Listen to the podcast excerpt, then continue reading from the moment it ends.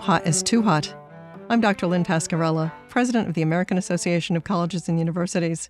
And today on the Academic Minute, Tony Wolf, assistant professor in the Department of Kinesiology at Penn State University, takes a look with human physiology in mind. As the climate changes and heat waves become more frequent and severe, people often wonder when will it become too hot for normal daily activity?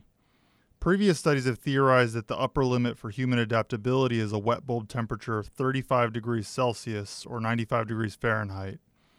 Our research suggests that the combinations of temperature and humidity above which prolonged activity becomes relatively unsafe may be even lower. To answer the question of how hot is too hot, we tested healthy young adults in a controllable environmental chamber. Each participant swallowed a small telemetry pill that monitored their deep body or core temperature. They then performed light physical activity to simulate activities of daily living. As they performed this activity, we slowly increased either the temperature or the humidity in the chamber and monitored the participant's core temperature. Across a wide range of environments, participant core temperature remains relatively stable.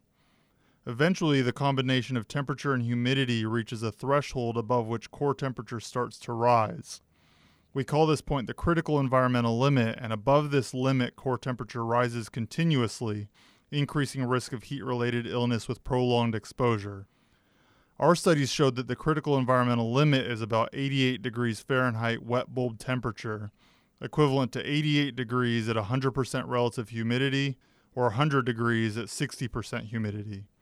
In our current climate, heat waves around the world are approaching and sometimes exceeding these limits.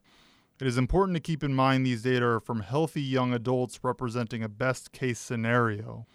Our current focus is on testing older adults, given that some 80 to 90% of heatwave casualties occur in people over the age of 65. That was Tony Wolf of Penn State University. You can find this, other segments, and more information about the professors at academicminute.org.